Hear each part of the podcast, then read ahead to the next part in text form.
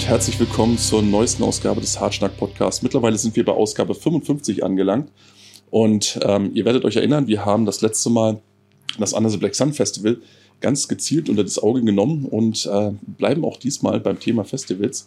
Heute habe ich mir nämlich zwei ähm, junge Herren eingeladen, die ihrerseits ebenfalls Veranstalter sind und mit denen ich mich heute nicht nur über ihre Veranstaltung, also die, die sie bereits ja, organisiert haben, sondern auch die, die sie bereits oder aktuell planen, kurz unterhalten möchte und dabei auch auf den einen oder anderen Punkt eingehen möchte, der aktuell so ein bisschen ja pressiert, ein bisschen in Schieflage geraten ist und der sicherlich mal so ein genaues Augenmerk wert wäre, einfach um die Leuten da draußen auch mal so ein bisschen die Zusammenhänge aufzuzeigen, warum gewisse Entwicklungen hier jetzt ihren Lauf genommen haben, ähm, auf die wir oder beziehungsweise auf die die Veranstalter teilweise keinen Einfluss mehr haben, die aber nichtsdestotrotz trotzdem dem einen oder anderen vielleicht schon den Festival Sommer, aber auch künftige Festival Sommer so ein Stück weit verhagelt haben, gerade in finanzieller Hinsicht. Ich begrüße heute den guten Peanuts, manche werden ihn schon kennen. Moin Peanuts. Moin. Moin. Und den Simon von Black Silent Productions. Grüß dich, Simon. Hallo zusammen. Ja, Männer, wir machen das erstmal ganz kurz. Ne? Ähm, die meisten da draußen werden zumindest Peanuts schon ähm, aus der ein oder anderen vergangenen Sendung kennen. Ich würde trotzdem noch mal kurz bitten, äh, sich noch mal kurz vorzustellen für alle, die jetzt erst irgendwo dabei sind oder ihn zum ersten Mal zuhören. Peanuts, erzähl mal kurz, ähm, was ist so dein Aufgabengebiet? Was machst du normalerweise? Womit verbringst du deine Freizeit? Ja, moin erstmal. Äh, danke, dass ich dabei sein darf. Ähm, ja, ich, äh, wie gesagt, bin in der Legion tätig, äh, bin zuständig für die äh, Organisation der Konzerte. Ähm, die Stahlbetonreihe wird vielleicht der ein oder andere kennen. Ähm, da mache ich das Booking und das ganze Organisatorische drumherum. Ähm, und bin dann jetzt auch der Urheber dieses ähm, Festivals, was im September in Dermin stattfinden soll. Äh, ja, im Großen und Ganzen übernehme ich den Booking-Part. Du übernimmst den Booking-Part. Okay. Ich denke mal, so ähnlich wird es auch bei Simon selbst laufen, abgesehen mal davon, dass er zusätzlich noch musikalisch aktiv ist. Aber Simon, erzähl mir erstmal, ähm, ja, wie das bei dir läuft. Ähm, welche Organisation hast du quasi unter dir? Ja, ähm, also ich habe Black Silence Productions gegründet, 2017 war das, ähm, und habe da erstmals mit angefangen mit der Wintermelodie, vielleicht kennt das auch äh, der eine oder andere, in Münster. Ähm, ich organisiere zudem dann noch diverse Shows, ähm, ja, das Jahr über, da ist mal so das eine oder andere dabei, die eine oder andere Tour. Ähm, jetzt äh, künftig das Zappenduster Open Air erstmalig auch in Münster am Innenhof der Sputnikhalle. Ähm, insgesamt mache ich aber schon Konzerte seit 2009, damals nicht unter Black Silence Productions, sondern im Rahmen eines ähm, Vereins hier örtlich. Da haben wir so einige Sachen gemacht. Ja, und ja, wie du schon sagst, so nebenbei bin ich dann noch Gitarrist bei der Band Era. Ja, sehr schön. Also offensichtlich beides äh, Leute, die immer stark und viel beschäftigt sind und auch definitiv schon auf einige Veranstaltungen zurückblicken können. Ja, das ist jetzt so ein Punkt, der mich ja natürlich immer äh, von vornherein schon immer interessiert hat und jetzt natürlich auch im, ja, speziell mit, mit dem Hintergrund ja, der aktuellen Situation, die wir so gerade haben. Äh, was bringt denn Leute generell dazu, ja, überhaupt erstmal sowas aus dem Boden stampfen zu wollen, denn wir haben ja sicherlich auch als Festivalgänger schon diverse Festivals erlebt und sehen auch immer, wie gehetzt die Leute, die das Ganze irgendwo äh, unter ihren Fittichen haben, oft über den Platz rennen und wie gestresst sie scheinen und äh, mag, manch einer mag sich das gar nicht so richtig vorstellen wollen, sich sowas, eine derartige Belastung ans Bein zu binden. Peanuts, erzähl doch mal, was ist denn eigentlich das für dich, was du, äh, was dich im Endeffekt dazu gebracht hat, einfach mal, ja, hier mal das Heft in die Hand zu nehmen und zu sagen, jo, ähm, da muss ich trotzdem jetzt was machen, egal was das für ein Stress ist. Ja, mittlerweile frage ich mich das tatsächlich selbst. ähm, äh, ne, Quatsch. Also ähm, die Geschichte mit dem Festival, die geistert mir schon äh, mehrere Jahre durch den Kopf. Ähm, also ich bin ja bei mehreren Festivals auch involviert äh, im Bereich Bandversorgung, Catering, habe für Sparta Metal Open Air ähm, ein Jahr lang das Booking gemacht oder zwei Jahre. Äh, und irgendwann, also man sammelt dann ja überall seine Erfahrungen und hat dann hier und da doch äh, selbst Ideen, die man gerne einbringen möchte. Und bei gestandenen Festivals ist es natürlich schwierig, da äh, irgendwie einen äh, Fuß in die Tür zu haben und da mh, seine eigenen Ideen einzubringen, dass die auch greifen. So und ähm, im ersten Lockdown äh, ist dann irgendwie die Idee geboren, scheiß drauf, jetzt äh, machen wir mal so ein Festival und ich versuche das jetzt einfach mal und versuche alles das umzusetzen, was ich mir von einem Festival verspreche. Ja. Und so ähm, ist die Idee entstanden. Simon, war das bei dir auch so, dass du irgendwann gesagt hast, Mensch, ich habe mich schon ein bisschen so ein Stück weit involviert gehabt in die Szene, aber irgendwie konnte ich oder tat ich mich schwer damit oder es war schwierig, eigene Ideen durchzusetzen. Ich musste die Dinge irgendwann einfach selbst aus persönlicher innerer Not heraus an, angehen oder war das einfach, weil du zu viel Zeit hattest? Naja, zu viel Zeit. nee, ist auf jeden Fall ähm, definitiv aus einer gewissen Leidenschaft äh, heraus entstanden, auch weil ich einfach gerne Dinge organisiere. Ähm, da gehe ich äh, meist ganz gut drin auf. Aber im Grunde genommen ähm, hast du recht. Ähm, es war bei mir auch nicht anders, als dass ich gesagt habe, ähm, naja, oder ich fange mal anders an. Wir haben damals einen kleinen lokalen Verein gegründet, so, einen, so einen typischen Heavy Metal Verein. Viele kennen ja sowas und haben da dementsprechend damals auch ähm, einige Konzerte und auch ein äh, kleines Festival organisiert. Und im Verein ist es halt so, da gibt es gewisse Strukturen, da gibt es einen Vorstand, da gibt es gewisse Leute, die für gewisse Sachen zuständig sind. Und dann haben wir halt immer ähm, ja, Vorschläge gemacht und im Grunde genommen ist es dann immer zu so einem Kompromiss gekommen. Und ähm, das war dann nicht immer einfach, seine eigenen Ideen dementsprechend durchzusetzen und seine Vorstellung von einem ähm, Festival oder von einer Show irgendwo ähm, so umzusetzen, wie man sich das vorstellt.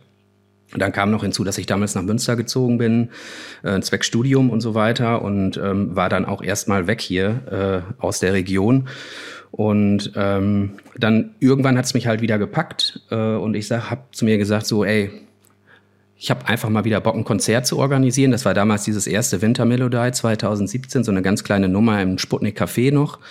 Und ähm, ja, das wurde dann auch irgendwie so genährt von dem Gedanken, dass ich es halt eben so umsetzen kann mit den Bands, wie ich mir das vorstelle und ähm, die Sachen so formen kann, wie ich, ähm, wie das halt in meinem kleinen, bescheidenen Köpfchen eben so vor sich äh, ging. Und ähm, das war im Grunde genommen nochmal so der Neustart für mich, wieder Konzerte anzupacken. Und ähm, ja, das tue ich auch sehr, sehr gerne und bekomme da halt eben auch entsprechende Resonanzen zurück, die dann auch trotz des Stresses, den man sich so antut, das wirkt dann auch natürlich immer an dem Festivaltag dann besonders schlimm, weil man dann, weil da kommt dann irgendwie alles zusammen und das ist dann halt wirklich so, dass du dann irgendwie von A nach B rennst und jeder will irgendetwas von dir, aber im Grunde genommen findet die große Arbeit ja im Vorfeld statt und diese ganze Organisation ist ja dann nicht so stressig, wie man sich das vorstellt, sondern halt einfach nur viel über einen gewissen längeren Zeitraum hinweg und ja, wenn dann der Tag kommt und und ähm, alle Fäden fließen dann da zusammen, dann geht einem natürlich schon das Herz auf und äh, wenn das dann alles gut funktioniert hat und bekommt ein gutes Feedback, dann ist es halt eben auch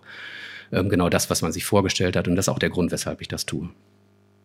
Ja, also ich höre hier auch tatsächlich irgendwo, abgesehen mal von dem Talent, äh, ja, gewisse Dinge einfach zu organisieren, aus bei euch beiden so eine gewisse, ja, so eine gewisse Passion für das Handwerk des Gastgebers heraus. Also jemand, der, ähm, ja, sagen wir mal, die Dinge auch anfasst, die manche andere dann irgendwo, wo sie sagen, so, ach Mensch, da gehe ich lieber hin.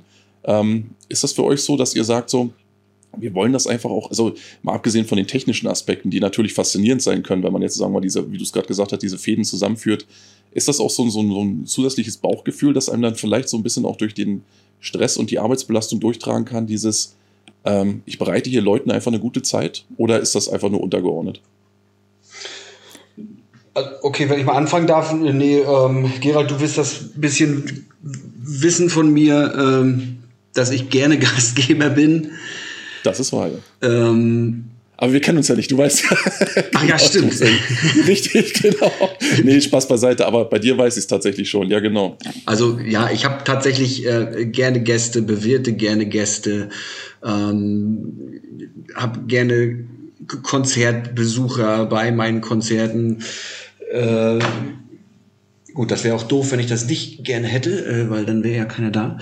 Ähm, so ist es. Vielleicht würden die trotzdem kommen und dir dann auf den Keks gehen. Ja, das wäre cool. Wie ungünstig.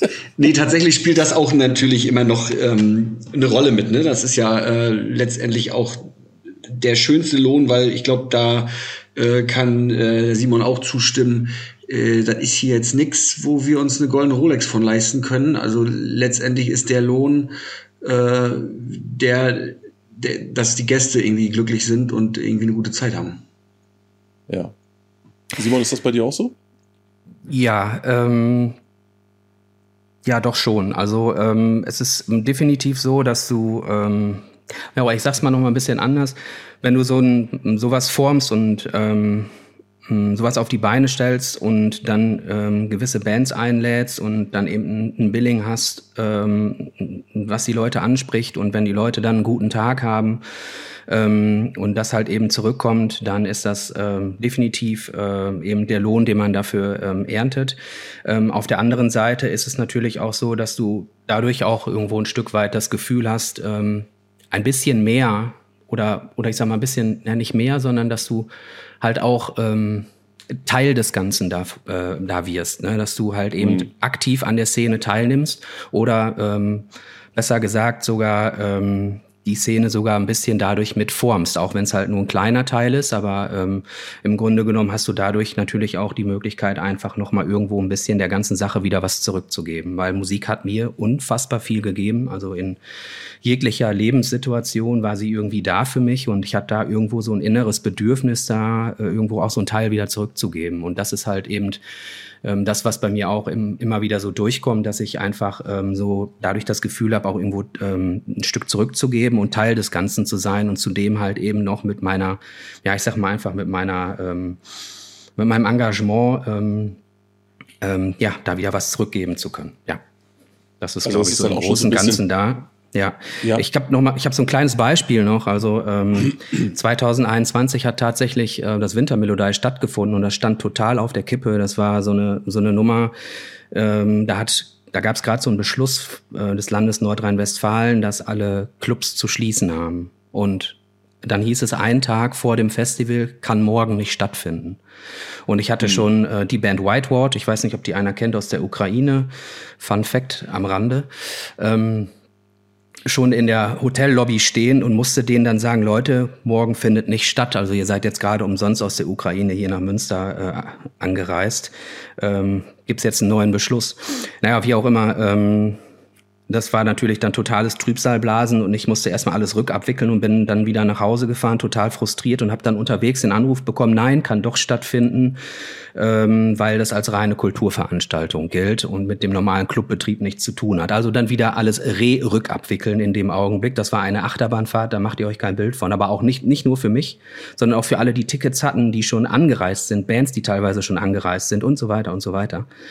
Und ähm, als es dann doch stattfand, hat mich ähm, der Florian, schöne Grüße an dieser Stelle, von der Band Ice mit auf die Bühne geholt, äh, als sie dann gespielt haben und hat sich dann auch nochmal bei mir quasi persönlich dann bedankt. Und dann waren da irgendwie 500 Leute in der Sputnikhalle, die alle meinen Namen gerufen haben, weil die so dankbar waren, dass dieses Festival noch stattfinden konnte. Also wenn ich daran ja. denke, dann bekomme ich jetzt noch eine Entenpelle. Ähm, das sind so die Momente, dafür macht man das dann. Ne? Dafür ähm, lehnt man sich aus dem Fenster, dafür organisiert man, tut man, macht man, reißt sich den Allerwertesten auf und bekommt es dann aber an der Stelle dann halt auch einfach dermaßen wieder zurück, dass sich die ganze hm. Sache dann einfach lohnt.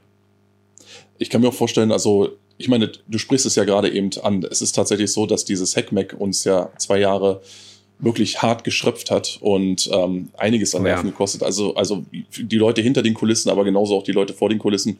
Ähm, ja. Peanuts, bei dir war das ja auch so ähnlich, dass du ähm, quasi direkt zum Start 2020 äh, die, was war das, ähm, Toke Kampfer-Tour organisiert hast, die jetzt quasi im Frühjahr endlich stattfinden konnte.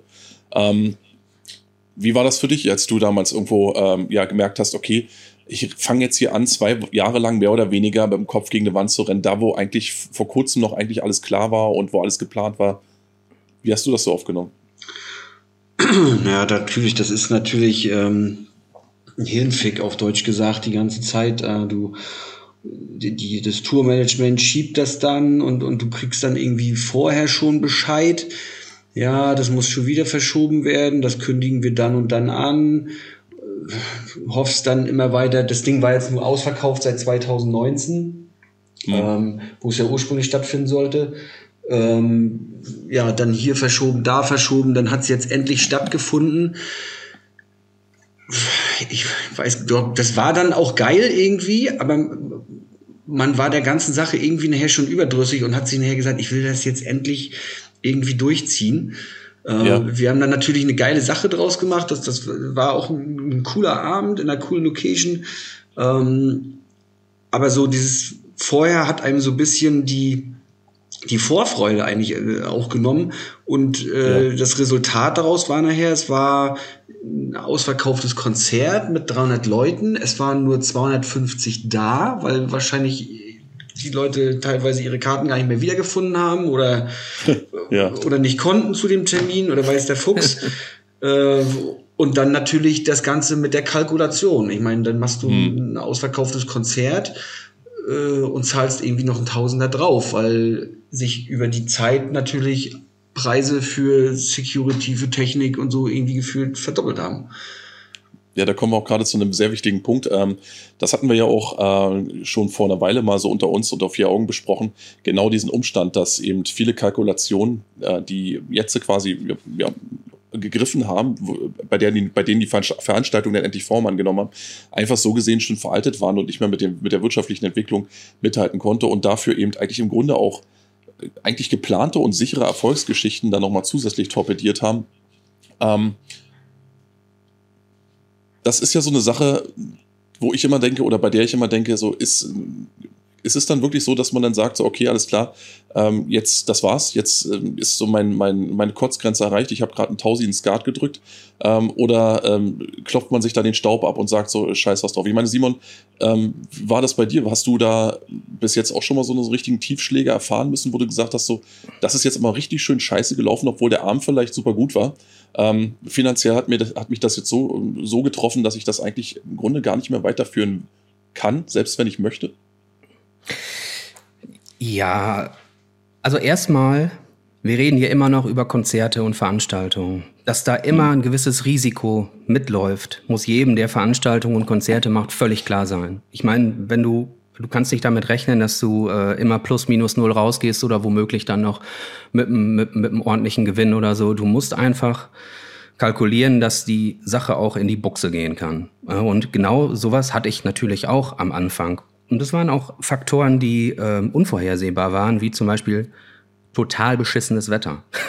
Also ich meine, die Wintermelodie findet zwar drinnen statt, aber nichtsdestotrotz, wenn draußen Sturm, Hagel, äh, ach, also da kam alles zusammen. Ähm, 2000, ich glaube 18 war es. Ähm, und der Vorverkauf lief jetzt auch nicht, ich sag mal so, der lief so, so semi. und ähm, dann hat man halt noch mal so ein bisschen gehofft, okay, komm Abendkasse, da kommen vielleicht auch noch mal 50, 60, 70 oder 100 Leute rein.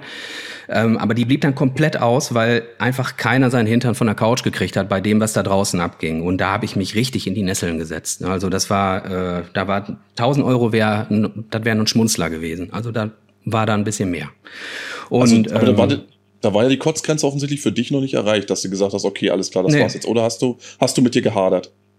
Nee, da, nee, habe ich nicht, weil ähm, ich das, ich, mir ist das klar, dass, es, dass sowas passieren kann. Die Sache ist, man muss es nicht auf pro Konzert sehen, sondern also ich versuche es immer eher auf einen längeren Zeitraum zu sehen. Das zum Beispiel die Wintermelodie brauchte, brauchte einige Jahre, zwei, drei, vier Jahre, bis sie sich entwickelt hat. Die letzten ähm, beiden waren so gut wie ausverkauft. Das letzte war sogar ausverkauft. Gut, das war jetzt halt auch eben diese Geschichte innerhalb der Pandemie, ähm, wo dann irgendwie alle dann doch recht froh, froh waren, dass was stattfand.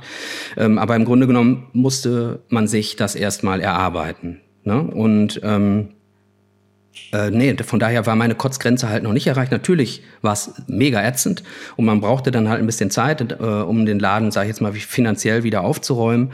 Aber ich habe ja auch weitergemacht. Ich habe auch äh, nicht nur diese Wintermelodie, sondern ähm, auch andere Konzerte, ähm, andere Shows auch in Helvete Oberhausen und so weiter und so weiter. Habe ich einige Sachen gemacht. Auch während der Pandemie habe ich sogar noch äh, äh, Corona-konforme Konzerte veranstaltet, die eigentlich auch ganz gut gelaufen sind. Zwar natürlich nicht unter den Bedingungen, wie man sich das sonst so vorstellt, aber die Leute waren da recht kreativ. Ähm, wir haben da zum Beispiel so eine Stuhlreihe vorne vor die Bühne gestellt und da konnte sich jeder drauf platzieren, der dann vor der Bühne Headbang wollte. also sozusagen äh, so Headbang, Chair of Death. ähm, mhm. Ja, also wir haben dann halt eben, ich habe dann halt eben einige andere Konzerte und so gemacht und irgendwie läuft's bei mir halt immer so, das eine trägt vielleicht das andere und das andere trägt vielleicht ein bisschen mit das eine und ähm, so ist das halt eben so ein lang, langwierigerer Prozess. Also wenn jetzt irgendwie zehn Konzerte hintereinander in eine Buchse gehen oder ich sag mal auch 15 ist vielleicht ein bisschen übertrieben und äh, ähm, man kommt überhaupt nicht mehr klar, klar, weil sollte man drüber nachdenken, das dann sein zu lassen. Aber wenn mal eine Nummer so ein bisschen in die Buchse geht oder vielleicht eine zweite, weil eben die Bedingungen halt schlecht sind, dann sollte man ähm, meiner Meinung nach nicht sofort den Kopf in den Sand stecken. Hm, hm. Piers, wie ist das für dich? Bist du immer noch dabei oder äh, sagst du dir zum Beispiel jetzt, ich meine auch mit Blick aufs GOD, ähm, wenn ich das jetzt nicht zum Laufen kriege, ja, dann, dann könnt ihr mich gern haben? Ja, so eine Gedanken schwirren einem durch den Kopf. Ähm, also bei mir ist es auch ein bisschen anders als bei Simon. Ähm, wir haben mit der Stahlbetonreihe, das kennst du auch, Gerald, haben wir ganz lange gebraucht, bis wir das Ding zum Laufen gekriegt haben. Das ist wahr, ja. Zum Laufen kriegen heißt bei uns aber eine rote Null. Das ist auch wahr, ja. Das ist bei mir auch so. Ach so, okay, gut. Und, Aber, äh, ne, das, das war eben gerade, äh, wenn ich kurz einhaken darf, das war eben gerade der Punkt, ähm, weil du ja gerade irgendwie so angedeutet hast, dass, äh, oder beziehungsweise es wirkte so, als wenn eine Veranstaltung dann, die äh, äh jetzt richtig gut läuft, die nächste vielleicht mit finanziell hebt, die dann schlecht ja, läuft. Da, ja, ganz kurz eben dazwischen. Also ich, ähm, ich mache einen grünen Haken dran, wenn die Sache plus minus null läuft. Ich freue mich darüber, wenn am Ende ähm, was übrig bleibt, was dann vielleicht einen Puffer für Konzerte äh, ähm, darstellt, die dann halt eben nicht ganz so gut laufen. So, so meine so. ich Aber wenn es eine Plus-Minus-Null-Nummer ist, so, dann, und du hast halt ein gutes Konzert, dann hast du halt eben einen Gewinn. Der ist zwar nicht finanziell, aber der ist halt eben, ähm, ja, für idealer die Leute idealer, ja. idealer Natur, genau. Genau, genau. Ähm, zurück zu dir, Peanuts. Ähm, also genau, du hast gesagt, ja, wir wissen es ganz genau. Ne? Die Stahlbeton-Konzerte hier in Rostock waren unglaublich schwer irgendwie in, in Gang zu bringen, obwohl eigentlich wir ja der Meinung waren, dass also deswegen ist es ja damals überhaupt nur aus der Taufe gehoben worden, weil wir wussten, dass es auch für diesen für diesen Musikzweig irgendwo eine Klientel gibt und auch eine Schar gibt, die dann irgendwo da ankommt. Aber trotzdem äh, war das ein ganz schöner Krampf, muss man ganz ehrlich so sagen. Ne? Ja, auf jeden Fall. Und ähm ja gut, bei uns hier in Rostock muss man immer noch ein bisschen ähm, die geografischen Aspekte mit dazu nehmen. Wir haben, also wenn ich, wenn ich jetzt Konzerte buche, also die Stahlbetonreue, die, die da, da, das kriegen wir hin mit einer roten Null, dass man da irgendwie einen geilen Abend hat. Da haben wir, da kann ich auch wirklich ähm, planbar mit äh, einer bestimmten Anzahl von Gästen kalkulieren.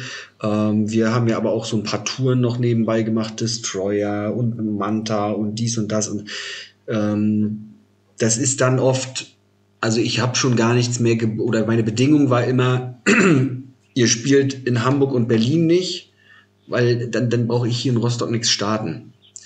Ja. Ne, also wenn eine Tour über Hamburg, Berlin und dann noch Rostock geht, dann äh, funktioniert das überhaupt nicht, weil wir kriegen hier oben nicht genügend Leute zusammen für ein Konzert, ähm, dass das irgendwie finanzierbar ist. Äh, und auch trotzdem, äh, dass dann Hamburg und Berlin nicht bespielt wurde, äh, sind die Touren dann auch immer schwierig. Ne? Aber das hm. liegt auch oft an den Deals der Booking-Firmen. Dass du da irgendwie gar keine Chance hast, irgendwie auf den grünen Zweig zu kommen. Da könnten wir auch noch mal eine Extrasendung mitfüllen, aber das ist ein anderes Thema. Ja. ähm, und ja, so sieht's aus. Ja, die Sache ist ja die, also ähm, ich habe ja auch ein bisschen jetzt auch schon die Möglichkeit gehabt, äh, dadurch, dass ich jetzt auch das ein ums andere Mal schon in NRW war, ähm, so ein bisschen auch die Preise miteinander zu vergleichen. Nicht die Preise selbst, also die äh, für, für, ähm, ja, ne, für die Location und äh, was sind zum Beispiel jetzt die Booker aufrufen und so weiter, aber zumindest die Eintrittspreise. Und musste dabei feststellen, dass ähm, die ganz klar unter dem liegen, was wir hier bei uns äh, in der Zone äh, der Freude irgendwo aufrufen müssen.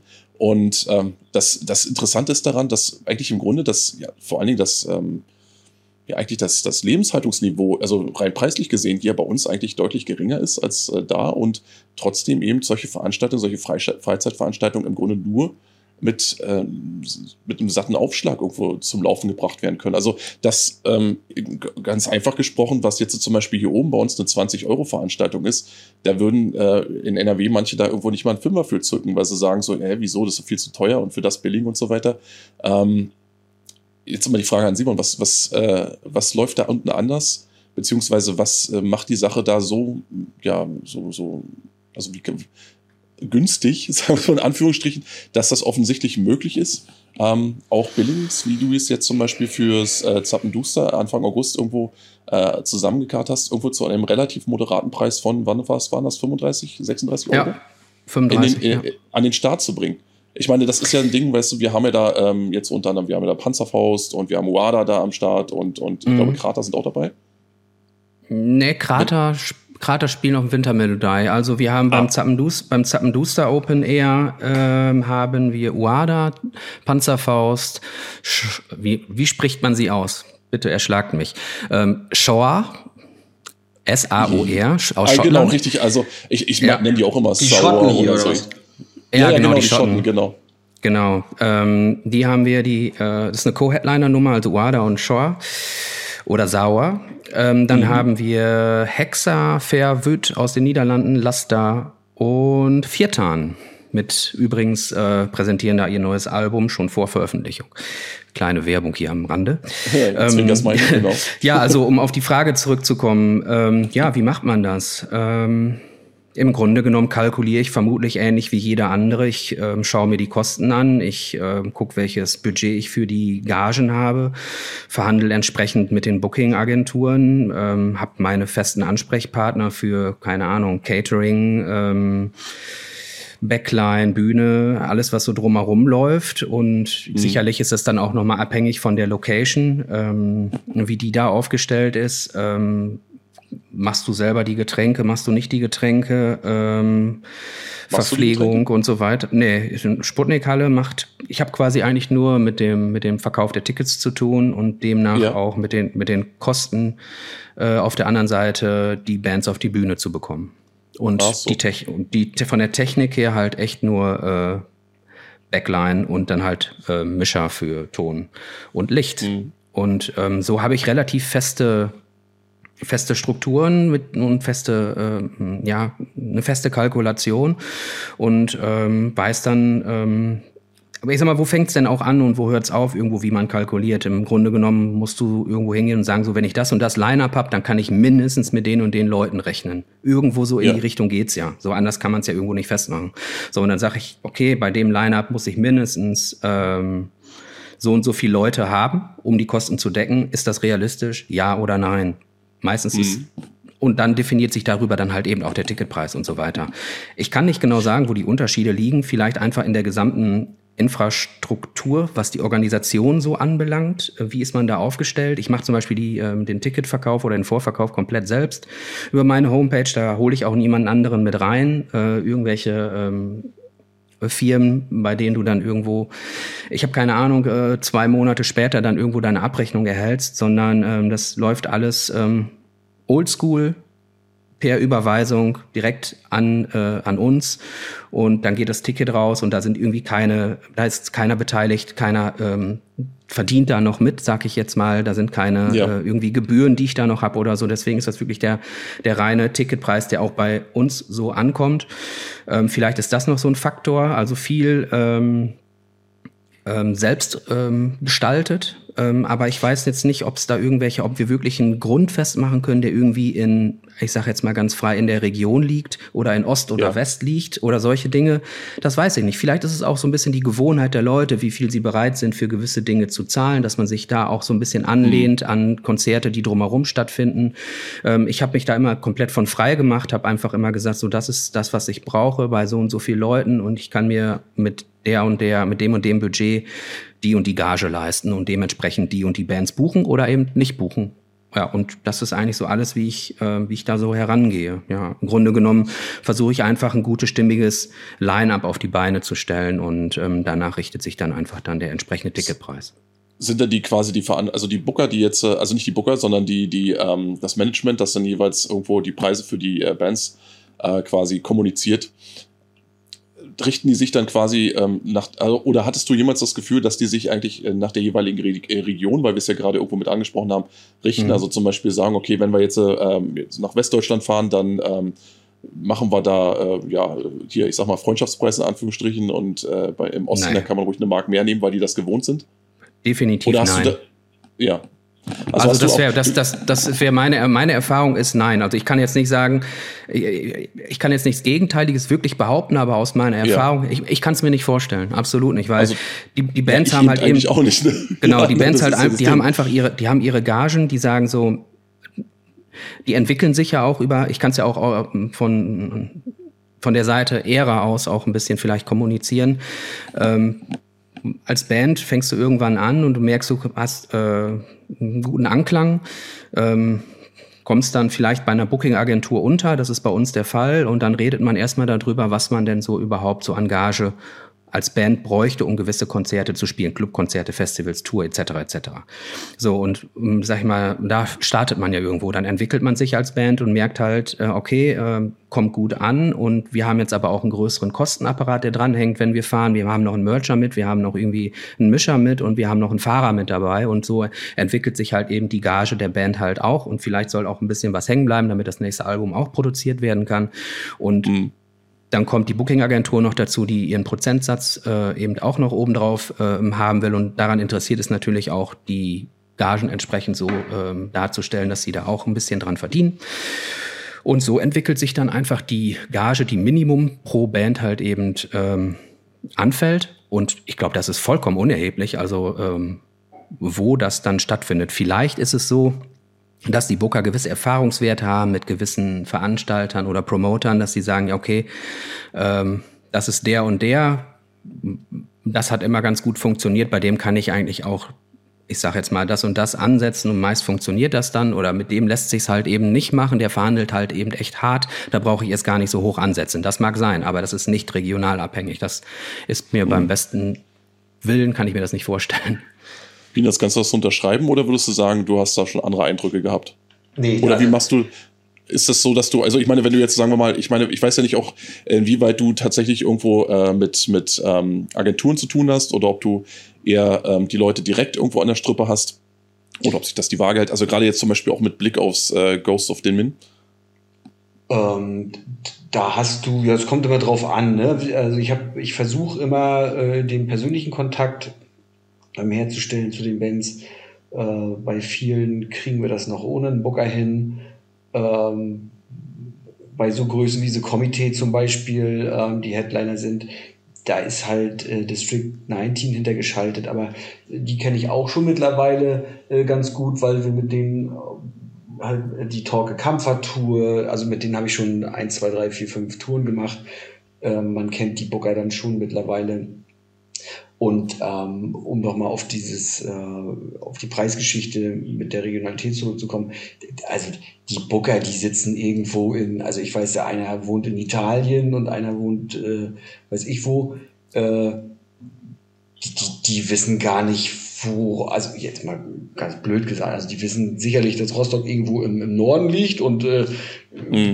buchen ja auch irgendwie ihre Tour, dass der Bus da auch irgendwie nicht andauernd im Zickzack fährt. Ähm, aber die können null einschätzen, was die Szene da so hergibt äh, und was da los ist. Ne? Die haben ihre vorgeschriebenen Preise und wenn ich halt sage, nee, pass auf, ähm, ich mache zum Beispiel also die, die wissen schon, die brauchen bei mir nicht anfragen ähm, wegen einem Konzert an einem Dienstag oder so. Also mache ja. ich nicht. Ne? Ich, wir, ich hab, wir haben ja das mal, äh, das weißt du ja auch, Gerald, zusammen mal besprochen. Wir, wir brauchen hier nicht anfangen, mit in der Woche Konzerte zu machen und so. Das funktioniert mal gar nicht. Also in Berlin. Ja, wir haben es auch versucht. Ja. Also so ist es nicht. Ne? Also wenn man den Fuß ins Wasser gesteckt. Also wenn ich jetzt ganz weit zurückdenke, ich glaube, da war, gab es auch mal so ein Dienstag oder Mittwochsgig oder irgend sowas. Ich weiß gar nicht mehr. Ja, ich glaube, Panoptikon sogar war auch in der Woche. Ja, das war, ja, Donnerstag war das, aber das ja. war so ein richtig schöner Arsch auf Risk. Ja. aber ein gutes Konzert, immerhin. Nee, aber das ist richtig. Also da hast du natürlich recht. Das ist, äh, mit gewissen Konditionen brauchen äh, gewisse Leute auch hier gar nicht äh, ankommen. Das klingt jetzt vielleicht so ein bisschen von Oma ab, aber das ist äh, ganz klar, dass das äh, hier nicht funktionieren kann, beziehungsweise nicht unter den äh, unter den Qualitätsstandards, die man dann irgendwo ähm, ansetzt, beziehungsweise mit den Kalkulationen, mit denen man dann arbeiten muss, weil dann ist eben klar, dass die Leute nicht einfach irgendwo ähm, ja, so weggehen, als wenn sie zum Beispiel am Freitag oder Samstag weggehen würden. Oder auch nicht dasselbe wegziehen zu dem Zeitpunkt oder weiß ich was. Nee, ja, das ist richtig. Genau, du musst dann halt als Veranstalter, du musst deine Region kennen. Und ähm, wir haben das ja hier schon öfter gesehen, ähm, dass ein anderer Veranstalter in Rostock, die haben dann halt Profanatiker gebucht, auf einem Sonntag. Da habe ich vorher gesagt, naja, zwischen 11 und 18 Personen werden kommen. Mhm. So, ich glaube, 17 waren da. So. Das ist schade, ne? ja. ja. das ist super schade, aber das hätte ich, das, also das wusste ich vorher, dass das nicht funktioniert. Ja. So, und so muss jetzt halt jeder seine Region kennen. Genau, und jetzt, das, das bringt mich jetzt auch zu dem Punkt, ich meine, wo wir gerade so zum Thema äh, Region und das, was man an, an, an eine Wartungshaltung stellen kann, ähm, das äh, GOD, also das Ghost of the Min, das du jetzt äh, quasi zum ersten Mal planst, ähm, wird ja auch so ein bisschen ja, in so einem, so einem Landstrich stattfinden, der ja sowieso dünn besiedelt ist und jetzt auch nicht unbedingt äh, ganz hautnah an äh, nächsten Metropolen wie ähm, ja, Greifswald oder Rostock dran. Äh, was hast du dann da jetzt eigentlich konkret geplant? Ich meine, was steht da jetzt so bei dir an? Das wird zum ersten Mal passieren. Das wird, glaube ich, die erste feste Veranstaltung neben dem Barter Metal Open Air sein, die hier oben wieder äh, Fuß fassen soll, nach Möglichkeit im Norden. Ähm, was, was, äh, was steht da an? Was ist da jetzt konkret geplant? Ähm, na, also wie gesagt, ich hatte ja äh, gesagt, dass ich so ein Festival äh, planen wollte, was so irgendwie nach meinen Vorstellungen äh, hm ablaufen soll. Und ähm, na, das fängt einfach an. Ich habe eine Location gesucht. Ich kenne das von anderen Festivals. Die erste Band um 14 Uhr spielt, äh, herrlicher Sonnenschein, die Schmetterlinge fliegen äh, und da wird von Tod und Teufel gesungen. So, das sind immer so Sachen, wo ich sage, oh, pff, äh, ja. Das, das, wollte ich. Also ich wollte immer ein Festival haben, wo irgendwie die Location stimmt, wo du die Leute campen können ähm, und wo dann die erste Band um 14 Uhr meinetwegen äh, dann auch gleich, das finde ich, ist man auch irgendwie der Band schuldig. Nun spielen die schon als erstes äh, und, und dann sollen die doch aber bitte auch eine vernünftige Atmosphäre bekommen. So und das kriegen wir dort halt hin. Das ist eine Location mitten im Wald. Die Leute, die bei der Torque Kampfertour äh, da waren, die haben das gesehen. Die waren äh, größtenteils alle äh, begeistert. Das ist ein riesen Herrenhaus auf so einer Lichtung ähm, da ist halt drinnen ein großer Saal, wo die Konzerte dann stattfinden werden. Äh, draußen kann man äh, sitzen, das ist alles schön beleuchtet, alles, weil der ähm, Besitzer der Location, der kommt halt aus der Veranstaltungsszene, der ist mehr so im Mainstream-Bereich unterwegs, in Extremo Rammstein, macht für die alle das Feuerwerk und die äh, Spezialeffekte. Ähm, mhm. Wir haben dort alles da und wir können da richtig äh, draußen auch Lichtshow und allen Fehlefanz können wir da machen und ähm, ja, da, das war so der Antritt, das dann nach äh, Termin zu verlegen. Man kennt sich, äh, wir müssen da keine neuen äh, Bekanntschaften schließen und erstmal den anderen abklopfen, wie funktioniert das überhaupt. Das greift alles Hand in Hand, weil wir früher in Termin schon mal so kleine Veranstaltungen gemacht haben. Ja, das war der kleinste gemeinsame Nenner. Und ob ich nur, also mhm. ich sag mal, wenn ich zu einem Festival fahre, dann sind jetzt 80 Kilometer von Rostock nach Termin, das ist dann die Hürde nicht mehr. Ja. Ne, wenn man sieht, so was die Leute aus der Szene, äh, die fahren auch zum Inflammen und fahren auch zum äh, was weiß ich, hier, ähm, wie heißt das, hier Partisan. Ähm, also für ein Festival nimmt man doch dann mal mehr Weg auf sich. Und äh, wenn ich sehe, die Karten, die jetzt aktuell verkauft wurden, da ist kaum eine Karte nach MacPom gegangen. Ähm, gestern hat gerade jemand eine Karte bestellt, irgendwie aus dem tiefsten Bayern. Hm. Also das zollt mir natürlich äh, großen Respekt ab, dass die sich auf die Reise machen äh, ins äh, verschlafene Termin, um da äh, ein Festival zu gucken. Nun ist es aber auch so, dass wir auch schon darüber gesprochen haben, also ähm, also wir haben das Billing ja auch schon, ich habe ja auch, ne, das, wenn man das Billing sich anschaut, da sind, ähm, sagen wir mal so aus, ähm, abgesehen von The Committee und The Runes of Beveras, die ja so zu den größeren Namen gehören, schon so eine grundsolide Auswahl an, ich sage jetzt mal, klassischen Mittelfeldspielern. Also jetzt nicht irgendwelche Bands, die gerade erst irgendwie so aus dem, aus dem Tor, also aus der Tür gestolpert sind, sondern ne, schon so etablierte Acts. Ne? Da haben wir Office dabei, wenn ich mich richtig erinnere, da haben wir äh, Author dabei. Ja. Ähm, da müssten eigentlich auch noch hier äh, Shroud, Shroud tritt noch mit an. Shores of Lane. Shores of Lane, genau. Also im Grunde ein und dasselbe. Nein, nein, also ähm, Shores of Lane treten auch mit an, hier also ein Lokal Lokalmatador. Nun sind das alles Sachen, die, ähm, von denen jetzt manch einer behaupten würde, Mensch, du, äh, das sind ähm, ja, das sind so moderat große Namen und so weiter. Das kann jetzt noch nicht so ein großer Kostenfaktor sein. Nichtsdestotrotz musstet ihr jetzt tatsächlich schon ähm, ja, die, die Kartenpreise jetzt auch schon wirklich anziehen. Ähm, was mit Sicherheit damit zusammenhängt, dass die Kalkulation selbst schon bereits vor ja, zwei Jahren ihren Anfang genommen hat. Nichtsdestotrotz sind wir jetzt, glaube ich, bei einem Kartenpreis von 85 Euro. Ähm, was waren denn die Faktoren, die ähm, dich dazu gezwungen haben, tatsächlich zu sagen, okay, scheiße, wir müssen das jetzt anziehen, sonst können wir es nicht machen? Naja, also letztendlich haben wir es festgestellt beim, äh, bei der Torque Kampfer ähm, dass, also ich glaube, die größte Preissteigerung ist uns bei der Security aufgefallen. Habt ihr da eine externe Firma rangeholt oder wie ist das? Ja, also ich habe da tatsächlich eine Firma, ähm, ich will da, also ohne jetzt den Standort schlecht sprechen zu wollen, aber der Min ist auch äh, kann auch ein heißes Pflaster sein. Also ich, ich, so. ich brauche da tatsächlich ähm, auch Profis. professionelle ähm, Segus stehen und nicht irgendeinen zusammengewürfelten Haufen, wo, wo jeder äh, irgendwie sagt, ja, ich habe so einen, so einen komischen Schein hier, das passt schon alles. Ähm, da habe ich auch keinen Bock drauf. Und wir haben auch gesagt, wenn wir das machen, dann machen wir das vernünftig. Ja. Ne? Und dann sollen auch so Sachen wie ähm, Duschen für die Gäste will ich haben. Vernünftige Duschen. So, ich will nicht, dass das Camping extra kostet noch hier wieder mit Camping-Tickets und so ein Philippans. Das will ich alles nicht, weil ich das persönlich alles selber nicht will, wenn ich auf einem Festival fahre. Ja. So, und, und dann haben wir das einmal durchkalkuliert ähm, und haben gesagt, okay, also so wie Simon vorhin sagte, äh, ich mache das ja auch letztendlich nicht anders. Ich schätze dann ein, guck auf den Flyer, sag, okay, Mensch, das Line-up, da könnten 300 Leute kommen viel mehr kriegen wir auch gar nicht rein. 350, dann ist äh, Schluss. Ja. Ne? Äh, also mehr dürfen wir äh, nicht.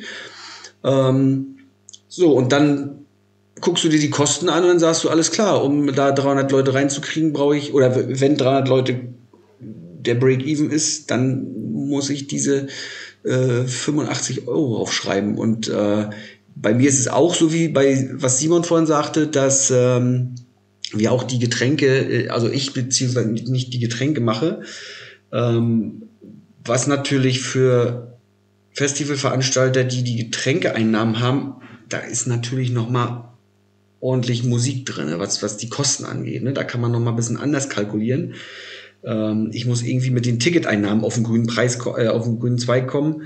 Und äh, ja, das ist dann das Resultat daraus. Wobei wir dann auch gesagt haben, Mensch, von 65 auf 85. Ich habe mir dann nochmal äh, andere Festivals angeguckt. Ja, klar, wir sind ein bisschen teurer als das Bata, wir, wir sind äh, ein bisschen teurer als das hier und da Festival. Ähm, wenn man aber so manche Festivals anguckt, dann ist der erste Preis vermeintlich günstiger, dann hast du oft noch irgendwie ein, ein Parkticket oder ein Toilettenticket oder ein Duschticket oder irgendwie sowas. Äh, ja, ja. Das haben wir alles nicht und in, in Summe glaube ich ähm, für die heute, also für heute ist das ein völlig gerechtfertigter Preis für das Line-up. Ja. Simon, wie ist es denn bei dir? Ich meine, du hast ja, ähm, du hast ja deinen Zappenduster, also das, was jetzt quasi am 6. August starten soll, äh, soweit schon mal planungstechnischen Sack und Tüten. Gab es hier auch nochmal, ich sage jetzt mal, Anpassungen, die vielleicht jetzt in den letzten Wochen oder Monaten nötig geworden sind, auch speziell, seit das mit den, ähm, ja, mit den Energiekosten speziell so, ja, plötzlich sämtliche Grenzen verloren hat? Oder hast du gesagt, okay, nee, die Kalkulation ist so jung, beziehungsweise wurde mit so viel, ich sag jetzt mal, Ellbogenfreiheit aufgestellt, dass ich jetzt nicht noch großartig nachsteuern musste? Ne, ich musste in der Tat nicht nachsteuern. Ähm, es liegt aber auch daran, weil es ja auch noch nicht von so langer Hand geplant ist. Ähm, ja. Das heißt, ähm, so ein bisschen war die Entwicklung ja auch schon abzusehen und von daher ähm, war das jetzt nicht äh, notwendig, da irgendwo nochmal irgendwo nachzulegen. Ähm, ja, das Einzige, was halt so wirklich ein bisschen mm, einstreute, war einfach, dass der Vorverkauf ungewohnt schwierig anlief. Und das genau, war das halt, das, das war halt so eine Sache, wo ich dachte so, oh, okay. Weil ich meine, du hast halt heutzutage äh, nicht mehr oder nur noch selten bei Bands ab einer gewissen Größe die Situation, dass du sie vor Ort womöglich noch bar bezahlst, sondern ja. du ähm, bekommst dann entsprechende Rechnungen schon vorab, meist irgendwo Abschläge für die Gage, äh, die du dann im Vorfeld zu leisten hast. Und ähm, da ist dann halt eben einfach auch der Vorverkauf unerlässlich ähm, so dass du da halt eben auch ähm, einen finanziellen Spielraum hast, um sowas überhaupt gestalten zu können. Das ja, ist das Einzige. Kommen wir auch tatsächlich zu einem wirklich ja. nicht unerheblichen Punkt, weil ähm, da wären wir jetzt so, sowieso als nächstes noch drauf gekommen. Genau dieser Punkt, äh, der ja im Grunde auch schon jetzt äh, vor ein paar Minuten auch schon angesprochen wurde, ähm, der kommt ja hier voll zum Tragen. Ich meine, auch wir haben auf der einen Seite die Situation, dass wir äh, wieder unter, ich sag jetzt mal, normalisierten Zuständen oder Verhältnissen Konzerte machen können. Und du hast es selber gerade beschrieben von deiner, äh, von, von deiner Wintermelodie, die unter Corona-Bedingungen quasi durchgezogen wurde, wie, ähm, wie dankbar die Leute im Endeffekt waren, dass da was ging. Nichtsdestotrotz, jetzt wo ähm, zwar gewisse, ich sag jetzt mal, Maßnahmen oder gewisse Dinge für den Herbst irgendwo von der Politik oder seitens der Politik zwar in Aussicht gestellt werden, aber noch lange nicht so durchkonkretisiert sind, wie es beispielsweise in den vergangenen zwei Jahren war, da halten sich dann die Leute komischerweise trotzdem, ähm, obwohl ihr beide eigentlich im Grunde mit eurer Arbeit bereits etabliert seid, bei äh, solchen Dingen jetzt komischerweise dennoch zurück. Was glaubt ihr, woran liegt das? Was ist, wo, wo, wo ist hier der Haken? Was bringt die Menschen dann im Endeffekt dazu, unter, ich sag mal, doch schlussendlich und objektiv betrachtet relativ ähm, risikofreien Verhältnissen, also Konzertabsage dürfte weder bei dir noch bei Peanuts irgendwo äh, wahrscheinlich sein, dass sie sich trotzdem derartig zurückhalten. Das ist vielleicht, weil sie einfach weniger wirklich Geld in der Tasche haben mittlerweile und jetzt schon anfangen auszusortieren. Oder ist es einfach so dieses, äh, diese, diese generelle Vorsicht, die jetzt einfach äh, das große C mit sich gebracht hat? Also ich glaube, dass das ist so ein so eine Mischung aus mehreren Faktoren ähm, ist. Ähm, zum einen hast du ähm, über die äh, Pandemie hinweg oder die bisherige Pandemie, muss man ja sagen, hinweg ähm, sehr oft, ähm, und wir mussten es ja äh, auch machen, ähm, das Konzert, hast du es ja sehr oft, dass Konzerte eben verschoben wurden, um ein Jahr verschoben ja. wurden oder komplett abgesagt wurden, dass ähm, äh, Touren ähm, gecancelt werden und so weiter und so weiter und so weiter. Und das hat halt äh, eben auch eine entsprechende Dynamik. Ähm, und aufgrund dessen zusätzlich äh, noch äh, darf man ja auch die Inflation nicht vergessen, ähm, die da auch in den Köpfen herumschwirrt. Ähm, und aufgrund dessen hast du es halt so, dass die Leute erstmal sagen, Vorverkauf, vier Monate vorher, halbes Jahr vorher, ein Jahr vorher, mh, hm, nee, lass mal erstmal. Wir wissen ja gar nicht, ob es überhaupt stattfindet. Mhm. Ähm, das zum einen und zum anderen versuchen die Leute natürlich jetzt momentan ihre Knatter zusammenzuhalten. Da kommen dann so eine Sachen wie ähm, die Energiekosten, also jeder, äh, der äh, äh, seine der monatlich seine äh, Abschläge an die Stadtwerke zu zahlen hat, weiß, wie ähm, sich das jetzt zuletzt ausgewirkt hat bei uns äh, hier Ja, äh, absolut, im, ja. im, im Münsterland auch. Wir zahlen jetzt hier teilweise doppelt so viel an die Stadtwerke und so weiter. Das sind halt eben alles so Faktoren, die kommen dazu und die Leute ähm, werden dann halt einfach vorsichtig. Ähm, und das hat sich halt auch in dem Vorverkauf eben auch genauso wieder abgebildet. Ne? Also ähm, wo ich sonst, ähm, ich sag jetzt mal sechs, sieben, acht Monate, ich war da meist recht früh. Jetzt mit dem Wintermelodie, mit dem Zappenduster ging das gar nicht so früh, aber mit dem Wintermelodie war ich recht früh mit dem Start des Vorverkaufs. Da kam erstmal ganz wenig. Und dann kam es so peu à peu. Und ich dachte, oh Mann, Ne, wo geht das hin? Ne? Das ist ja, sind Rückschritte. Und ähm, jetzt muss ich allerdings sagen, jetzt wo sich die Sache konkretisiert, hin, hin, wir haben es ja schon, den, wir haben jetzt schon den 20.07., also in äh, zweieinhalb Wochen findet das äh, Zappenduster Open Air schon statt. Jetzt merken die Leute, okay, es findet statt, äh, Werbung läuft, äh, die, Tour, die Touren stehen, also äh, WADA Panzerfaust ist eine Europatour. Ähm, das läuft und jetzt kommt's auch äh, kommt's auch rein, muss ich ganz ehrlich sagen. Also der Vorverkauf hat sich jetzt zuletzt bei mir für dieses Konzert auf jeden Fall ähm, gesteigert oder erholt und ist so langsam in der Bahn, wo ich mir vorstelle äh, oder wo, wo ich wo ich es gerne haben, ne, wo ich Wo der, Schla haben, wo der Schlaf wo wieder haben ruhiger wird, ja. Ja, wo ich es muss, wo ich es haben muss einfach. Ja, und genau. äh, äh, ähm, aber daran merkst du, dass dieses Zögern, dieses Zögern, sich, wahrscheinlich sind die meisten haben sich gedacht, ja, ey, ich will da wohin, super geiles Line-up, aber ich weiß ja gar nicht. Und jetzt war, haben sie halt abgewartet und haben sehen, okay, ne, äh, zwei Wochen vorher, jo, ich hole mir jetzt die Karte, scheint ja stattzufinden. Und das hat, ist auf jeden Fall eben so eine, ähm, so eine Entwicklung, die super schwierig ist, weil ähm, da greife ich jetzt einfach mal so ein bisschen vor, gerade weil ich eh gerade so im Fluss bin. Ähm, die Booking-Agenturen und Tourveranstalter, äh, wie auch immer, ähm, die wollen ja auch wissen, wie die Situation ist. Ich jetzt äh, mit gewisse Booking-Agenturen wollen wöchentlich halt auch eben äh, einen Bericht darüber haben, wie der Vorverkauf läuft und so weiter und so weiter, dass sie sich halt, weil die müssen ja auch planen, die müssen Flüge buchen, die müssen Touren machen, äh, Tourbus etc., was auch immer.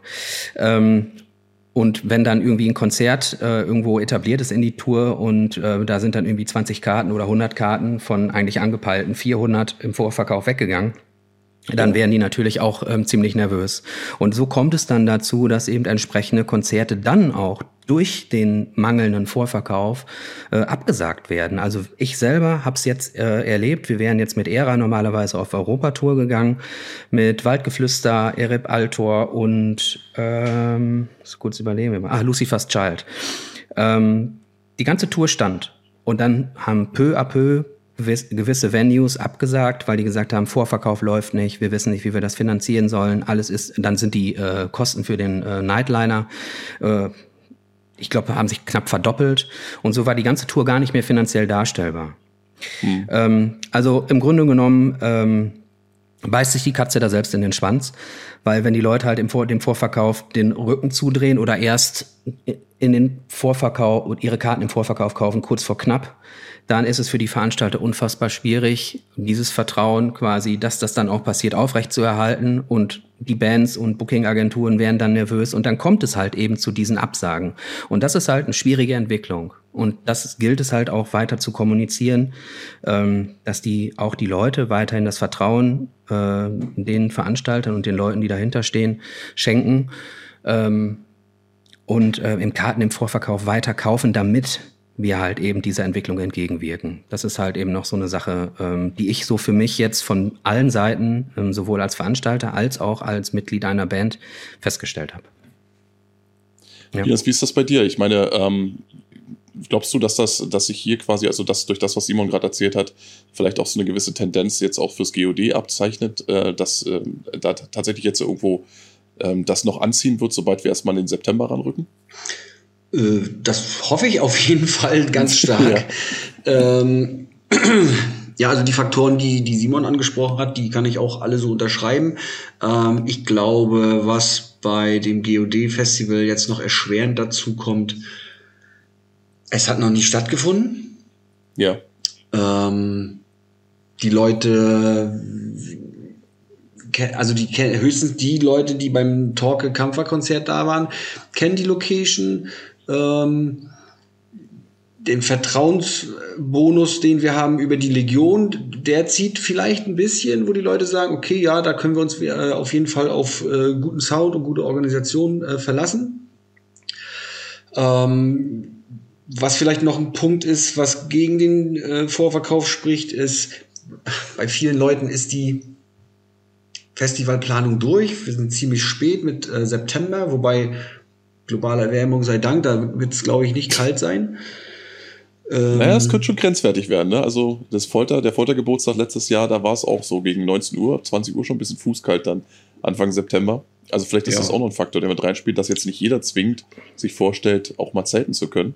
Denke ich. Oder dann noch zelten also, zu können. Wird auch ein Faktor sein. Dann werden viele ja. sagen, okay, Mensch, äh, äh, lieber ein Spatz in der Hand als die Taube auf dem Dach. Ich fahre aufs Bad da weiß ich, was ich krieg. Ja. Ne? ja. Wobei ich finde, die, das Line-Up kann man jetzt auch nicht so eins zu eins gegenüberstellen mit dem Bader. Also ich finde, wir haben da doch irgendwie noch eine andere Schiene eingeschlagen. Ja, auf jeden ähm, Fall eine würdige Alternative, so viel kann man sagen, ja. Was das Line-Up angeht und ja. ja. also ich bin über jeden ähm, Festivalbesucher dankbar, der jetzt im Vorverkauf die Karten bestellt. Ich glaube auch, also was ich festgestellt habe, ähm, wir machen es ja sehr oldschool mit dem Ticketvorverkauf, äh, eine E-Mail schreiben an die E-Mail-Adresse, Geld mhm. überweisen, Ticket wird rausgeschickt. Äh, ja. Ich glaube, da werden auch viele nicht drauf vertrauen. Also kann ich mir zumindest vorstellen, dass der eine oder andere sagt, ah, ne, wenn ich Eventim habe, dann kriege ich zumindest 70 Prozent wieder erstattet. Aber ich wollte es extra nicht über Evente machen, weil also die ziehen ja die Leute auch ab. Äh, da kann ich wirklich den Leuten sagen, macht euch keine Gedanken, wenn das abgesagt werden muss oder was. Also jeder kriegt jeden Cent von mir zurückerstattet. Äh, Darf also ich ganz kurz einstreuen? Ganz ja. kurz einen Satz dazu. Ja. Genau das ist das, was ich auch meine, was kommuniziert werden muss. Es muss noch klarer auch kommuniziert werden. Leute, macht euch keinen Stress, kauft die Karten im Vorverkauf. Wenn irgendwas dazu kommen sollte, dass wir verschieben oder canceln müssen, bekommt ihr auf jeden Fall unmittelbar euer Geld sofort zurück.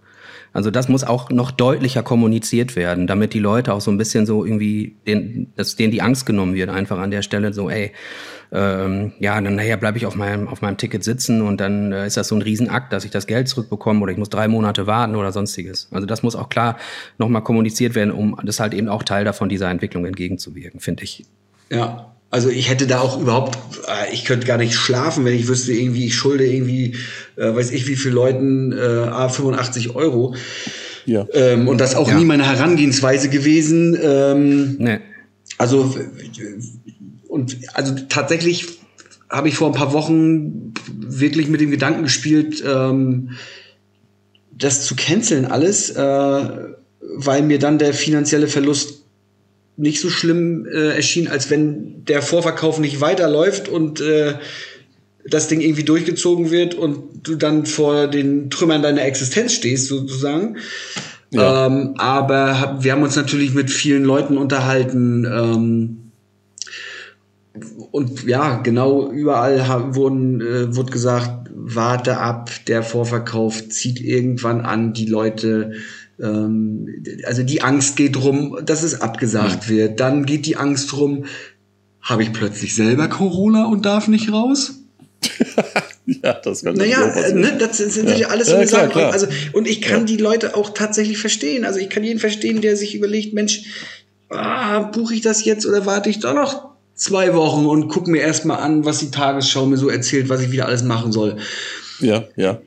Ne, also ich kann wirklich jeden verstehen, aber es ist tatsächlich äh, für uns als Veranstalter, also die, die, letzten Wochen sind echt nicht schön. Es geistert immer nur ähm, das Festival äh, im Kopf rum, die E-Mail-Adresse, die, die, aktualisiere ich äh, zehnmal am Tag, ob ich nicht vielleicht doch irgendwie eine E-Mail äh, nicht gelesen habe oder die vielleicht noch nicht angekommen ist. Mhm. Ähm, das ist schon äh, ja, eine reine Nervensache. Ja, wenn man, also wenn man, ins, ja. wenn man insgesamt ähm, sich das alles mal, wir versuchen jetzt mal so die ganze Sache mal so ein bisschen von einer Metaebene zu betrachten, wenn man sich das alles mal so anguckt, dann scheint es so, als wenn wir, als wenn das, sage ich jetzt mal, die Auswirkungen der Situation, die wir hatten, ich sag mal, mit Pandemie ganz vorsichtig hatten, aber die zumindest in ihrer Intensität in der Vergangenheit liegt und jetzt halt die Leute sich ein bisschen darauf eingestellt haben. Die ganze Szene muss sich, glaube ich, erstmal neu ausrichten. Sowohl mhm. Veranstalter als auch die äh, Gäste, der Vorverkauf, die Booking-Agenturen, die Bands und so weiter und so weiter. Alle müssen ein bisschen mehr aufeinander eingehen, müssen verstehen, dass äh, gewisse ähm, Abläufe nicht mehr so funktionieren wie vorher. Man, dass der Vorverkauf erst sehr, sehr spät anfängt meist, dass dem, demnach halt nicht so hohe Kosten auf die Veranstalter schon sechs Monate vorher zukommen und so weiter und so weiter. Ich glaube, wir sind da gerade in so einem Findungsprozess, wo sich die ganze Sache einfach wieder so ein bisschen neu äh, ausrichten muss, damit wir halt eben dementsprechend vernünftig wieder weitermachen können. Und da müssen irgendwie alle dran mitwirken, von allen Seiten und auch Verständnis zeigen. So, das ist das ist tatsächlich so, auch ein wichtiger so, so, Punkt, den ich, den ja. würde ich auch so unterschreiben. Der kam mir nämlich vorhin auch so durch den äh, in den Kopf, als ich dachte, okay, wenn jetzt eine Booking-Agentur tatsächlich irgendwo anfangen, ähm, ja Touren zu canceln, die ja im Endeffekt auch für sie Geld bedeuten, weil sie ja. einfach insgesamt zu, zu furchtsam werden äh, in, an, ja. anhand äh, schwacher Vorverkaufszahlen. Du sagst genau. es selber, die Katze beißt sich dann irgendwann in den eigenen Schwanz und ähm, dann werden Sachen, die theoretisch, also auf dem Papier mit ein bisschen mehr Risikofreudigkeit durchaus ihren Gewinn gemacht hätten, einfach im Vorfeld schon abgesagt. Und ich denke, hier muss jetzt tatsächlich einfach wieder ein bisschen mehr gewagt werden. Ich meine, ich persönlich als jemand, der zum Beispiel nur ein Label betreibt, ich kenne ja dieses Risiko. Ich weiß ja zum Beispiel, ich arbeite zum Beispiel null mit, mit Vorverkäufen. Ich weiß, es gibt in meinem Bereich auch Leute, die dann, sagen wir mal, erst Geld einsammeln, also so sie sozusagen von ihren, ähm, von ihren Leuten da draußen irgendwo einen zinslosen Kredit holen, damit dann mhm. eine Produktion anschieben und dann den Leuten irgendwo dann theoretisch irgendwann den Tonträger vielleicht, vielleicht auch nicht in die Hand geben und dementsprechend, mhm. da ich sowas nicht mache, ähm, ist mir dieses Risiko oder dieses Bauchgefühl, dass man ähm, so und so viel Geld in die Hand nimmt, um es dann rauszustreuen mit ungewissen Ausgaben, auch durchaus bekannt. Das sind natürlich mhm. kleinere Größenordnungen als das, was ihr jetzt zum Beispiel macht, aber dementsprechend ähm, ist das auch eben dieses, was ich persönlich, wofür ich auch plädieren würde, eben genau dieses Wagnis, dieser Mut, den jeder, der irgendwo und dann kommen wir ja so ein bisschen zum Anfang der Sendung zurück. Äh, jeder, der den Mut hat, äh, also der, der hier mitgestalten möchte, der ein Teil des Ganzen sein möchte, einfach auch mit aufbringen muss, den er auch wagen muss, weil es geht in der Regel gar nicht anders, wenn wir jetzt tatsächlich alle zu Hause sitzen und sagen, so ja, wir legen hier quasi ganz normale, ganz hochrationale äh, Gesetzmäßigkeiten an und hoffen einfach oder beziehungsweise ähm, bauen darauf, dass die dann irgendwo äh, da draußen das alles schon irgendwie regeln und dass alles irgendwie weiterläuft, die läuft, genau, die werden irgendwo feststellen müssen, dass dann viel von dem, was sie vielleicht vorher gemocht haben, einfach wegstirbt, weil genau. eben die Leute auch gesagt haben, so, nee, ist mir nichts und so weiter und sich jetzt zu verstecken oder jetzt so zurückzuzucken, da wo eigentlich im Grunde ja eigentlich auch die, die, die gesellschaftlichen, ähm, aber auch vor allem die politischen Gegebenheiten uns gezeigt haben, okay, pass auf, Leute, ähm, auf Kunst ist geschissen, das interessiert uns als allerletztes. Genau jetzt müsste eigentlich der Zeitpunkt sein, dass die Leute sagen, ja, nee, nicht mit uns. Ne? Wir brauchen das quasi auch für uns, ähm, für, für, ne, um ja. Mensch zu bleiben, dass wir sagen, pass auf, wir gehen jetzt dieses Risiko auch ein, wir nehmen dieses Geld in der Hand, weil eben in, in Land ohne äh, auch unsere Musikkultur will ich einfach nicht erleben, da will ich nicht drin leben. Und ähm, dementsprechend ist das, glaube ich, jetzt auch das, was man jedem, der denn jetzt so momentan auch noch ja, vorsichtig ist, da draußen entgegenwerfen sollte. Ne? Ja. Das Ergebnis oder das Erlebnis selbst, das kann euch definitiv keiner mehr nehmen. Euer Bankkonto, das können sie euch jederzeit nehmen. Mit dem Fingerschnitt ist es die Hälfte wert. Das haben wir in den letzten Monaten erlebt. Und deswegen kann der Appell eigentlich nur, du kannst den Appell einfach nur rausgeben, dass die Leute irgendwo dieses Wagnis eingeben sollten, eingehen sollten. Klar, natürlich, nicht jetzt sich komplett ne, bankrott setzen müssen wegen Konzerttickets, aber zumindest äh, das in einen vernünftigen Zusammenhang bringen und äh, auch erkennen müssen, dass tatsächlich äh, hier keiner irgendwo sitzt und sagt, ich bereichere mich hier selbst und im Endeffekt will ich die Kohle möglichst schnell haben, damit ja. ich davon erstmal in Urlaub fahre und dann gucke ich mal, was an der Abendkasse vielleicht noch kommt sondern dass hier genau. jeder, wirklich jeder Einzelne, vom Veranstalter bis zum, äh, ja, bis zum, bis zum Fan selbst, bis zur Band selbst, eigentlich im Grunde auf glühenden Kohlen sitzt und momentan so ein bisschen unruhig schläft, einfach weil wir uns hier alle gerade in so einer Art Selbst- oder Neufindungsphase finden, befinden. Ja, ne? alle, alle haben ja. einfach momentan so ein bisschen schwitzige Hände. Ich jetzt auch, aber liegt am Wetter. Ähm, haben schwitzige Hände und sind nervös so ein bisschen, weil die ganze Situation einfach eben so ist. Und genau jetzt, genau in, diesen, genau in dieser Phase, in dieser Situation, da sollten wir, und ich sage jetzt bewusst wir als, als Metal-Szene, ja. ähm, sollten wir als Metal-Szene zusammenhalten, wir sollten weiterhin auf die äh, Mechanismen vertrauen, die seit Jahrzehnten funktioniert haben, auch wenn die Metal-Szene nicht mehr so riesig ist wie vor, keine Ahnung, vor 40 Jahren. Natürlich nicht, aber spielt keine Rolle. Aber ähm, die ist trotzdem in sich stark. Und das sollte man jetzt auch wieder beweisen. Man sollte Vertrauen schenken und Vertrauen ist ja generell äh, äh, ähm, so eine Sache, die auch, äh, auch gerade in unserer Musikrichtung äh, honoriert wird. Ähm, man sollte sich gegenseitig das Vertrauen schenken, einfach damit die Sache weiterhin so Bestand haben darf, wie sie es äh, die ganzen Jahre gehabt hat. Ja. Ja, bin ich total für. Also wie gesagt, ne, dieses Wagnis muss eingegangen werden. Ne? Pinas, wie siehst du das? Ja, kann ich alles äh, genauso unterschreiben. Äh, und letztendlich ist es ja sind wir ja keine, und ich glaube, da kann Simon mir auch zustimmen, wir sind ja keine Kommerzveranstaltung. So ist es ähm, ja. Wie irgendwie ein Wacken oder irgendwie sowas. Also letztendlich sind unsere Konzerte ja äh, bessere Crowdfunding-Experimente, sage ich mal. ne, also äh, mit dem Unterschied, dass wir das dann durchziehen, auch wenn nicht genug Crowd da ist. Äh, ja. Aber im Endeffekt ist es nichts anderes. Also das ist ja ein Kreislauf. Ne? Wir brauchen die Zuschauer, um die Konzerte zu machen und die Zuschauer brauchen uns, weil es sonst keine Konzerte gibt. Genau, und weil sonst was fehlen würde. Ne? Und zwar nicht zu knapp. Ne? Und ähm, wenn das denn auch alle, also mit dem Zappenduster wünsche ich auf jeden Fall äh, viel Erfolg, sieht man, dass das dann noch äh, mit dem Vorverkauf noch ein bisschen besser läuft, äh, weil das ist ja jetzt nun bald äh, ran. Ja, ein bisschen äh, darf noch. Bisschen darf du, noch. Wenn du mir versprechen, ich habe jetzt noch neun Wochen, äh, wenn du mir sagst, äh, die nächsten sieben Wochen werden gut, dann, dann bin ich auch äh, beruhigt. Dann ja, muss man den also Vorverkauf also, erst nach dem sechsten abwarten, was da erst los ist.